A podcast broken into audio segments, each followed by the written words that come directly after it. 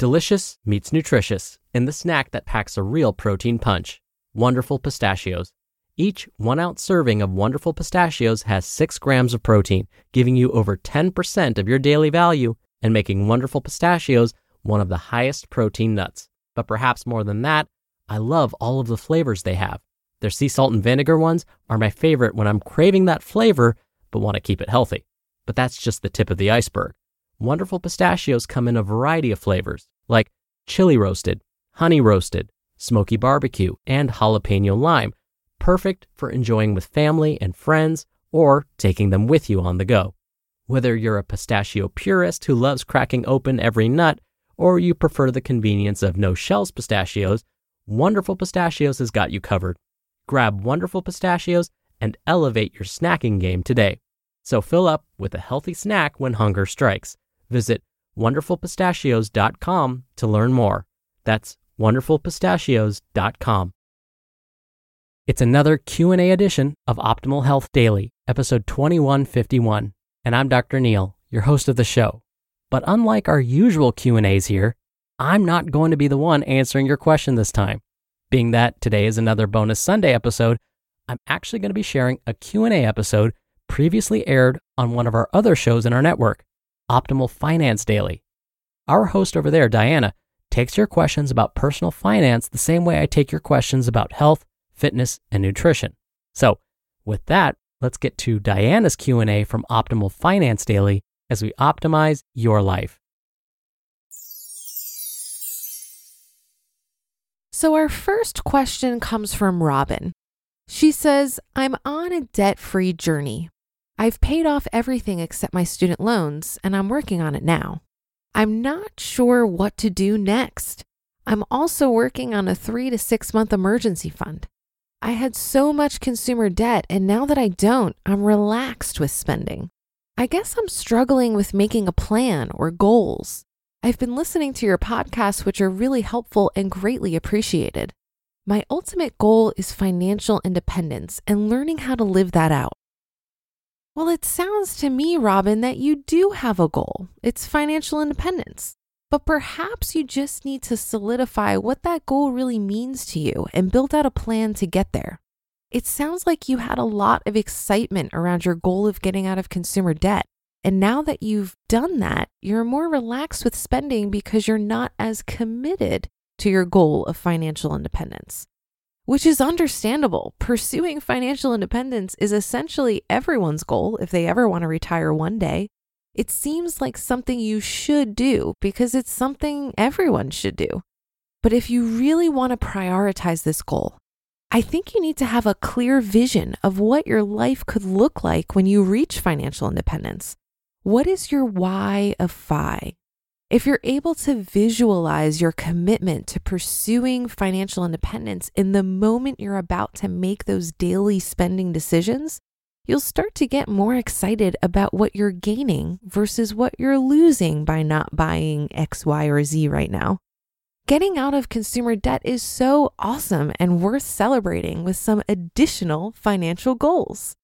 You're building incredible momentum here, and I think the way to keep it is by redirecting those dollars you were once throwing at your credit card debt.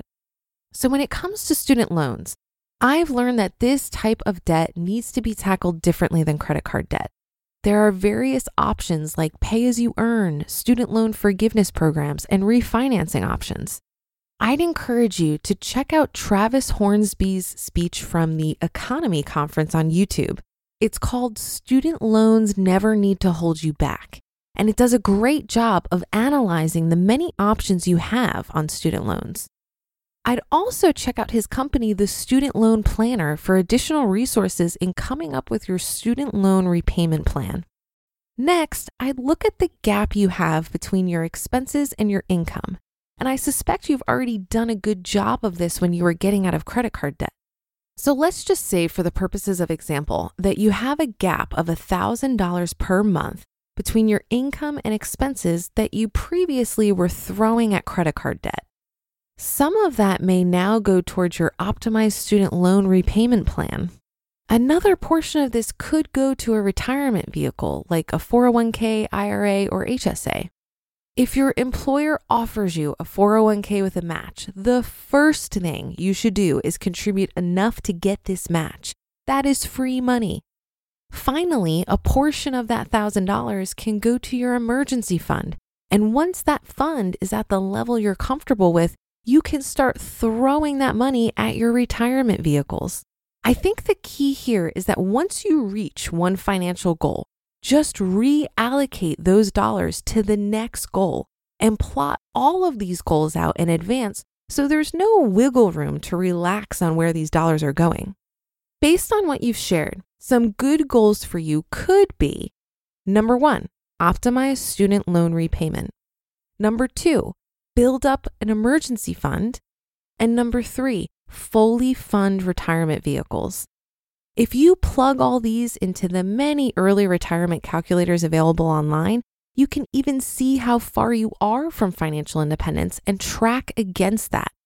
For me personally, knowing that I'm seven years from FI keeps me motivated. And by regularly monitoring how I'm tracking towards that goal, I can celebrate the wins along the way. So, our next question is from Emmeline, who says, My question is how can one control his or her monthly spending? What tools or suggestions do you think you can give to someone who spends a lot online every month on the basis that it's essential? How can he or she control those online spending habits? Thank you, Emmeline, for this great question on controlling spending habits. The funny thing about habits is that they are ingrained and often mindless. So I think the first thing is to just bring some mindfulness into the equation. When I was getting my spending under control, the first thing I did was track every dollar I spent through a simple app on my phone. This served two purposes. Number one, the act of forcing me to write down my spending at the time I was making the transaction made me think twice before I click that buy button. And secondly, having awareness of my spending at its worst allowed me to see progress as I got better at spending less, and progress creates momentum. So let's say this month you track all your spending and you had $1,000 of wasteful spending. And next month you have $950 of wasteful spending. That is progress, my friend. Now, the month after that, maybe you push yourself to not go over $900. And if you keep tracking in that direction over time, you'll continue to rein in your spending. I'm also wondering if the convenience of online shopping is a slippery slope. What if you allowed yourself to buy these, I'm doing air quotes here, essential things, but only if you got in your car and went to the store to lug them home? Perhaps adding this level of friction and inconvenience will help you analyze how truly essential these purchases are. Finally, when I was working to change my spending habits, I found this exercise of a mental checklist very helpful. Again, mainly to make me pause and be more mindful about what I was doing. So I would ask myself, is this really a need or much more of a want? If it was a want, could I delay this purchase to celebrate a financial milestone or use it as a treat for reaching some other goal? Many times I would add this want to a list of things to buy eventually. And that alone would be satisfying because I would continue to come back to it and question how much I really wanted it rather than buying it on impulse. If it was a need, is there a more resourceful way to get this need met? Could I borrow this thing from a friend or repurpose something I already had? Perhaps I could buy it used. Over time, this mental exercise became a habit, just like my mindless spending was a habit. And the creativity and resourcefulness I discovered through reducing my spending became so much more satisfying than a mindless click of a mouse. And finally, we have this question from India who says, I have a major spending problem. I've always wanted financial freedom and I've been blessed to reach some semblance of it. My issue is that the more I have, the more I spend. I'm not a big ticket item kind of person. I'm a buy a million little things kind of spender, and that adds up quickly. I'm watching my money slowly dwindle And the issue is that I spend more than what I bring in. On payday, 80% of my income goes to bills, 10% to savings, and what's left over for two weeks can blow through my hands in two minutes. It's driving me crazy. Tomorrow isn't promised, so I want to live for today, but when I overspend and tomorrow comes, I'm not going to be prepared for it. It's a strange position to be in, and I'm not sure what to do. I have a budget when it comes to bills. I know exactly how much is due and when, and I'm never late. How do I budget what little bit is left so I'm not dipping into savings while I wait for my next check? I'm sure we can all relate to India in some ways. It seems like a classic case of lifestyle inflation.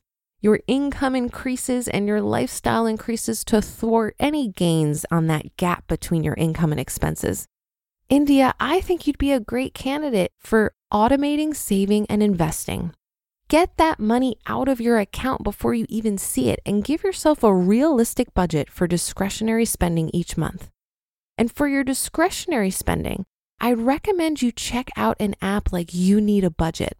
This app is rooted in zero based budgeting, where every dollar is allocated before it even hits your bank account. Thinking through in advance how you will spend or save every dollar sets your intention each month, and knowing that your saving and investing is done and automated will help you not feel guilty on the money you are spending. Again, tracking is key here. As Peter Drucker said, if you can't measure it, you can't improve it. Go into this exercise with open eyes. Be really clear on where you're overspending. Track it and watch it improve over time to keep you motivated to keep going. I think a mindset shift is also necessary here so that you don't feel deprived as you move from being a spender to a saver. Here's what helped me I realized at some point that I am always spending every single dollar I make. I'm either spending it on stuff now or I'm using it to buy freedom and options. Over time, I started to get much more excited about buying some more stocks in my after tax brokerage versus a new pair of shoes. I also had the realization that my money is capable of working so much harder than I ever can. By investing and saving, I'm going to benefit from compound interest where my money will make even more money. Watching my investments grow is now so much more exciting to me than some shiny new possession. When you're hiring, it feels amazing to finally close out a job search. But what if you could get rid of the search and just match? You can with Indeed.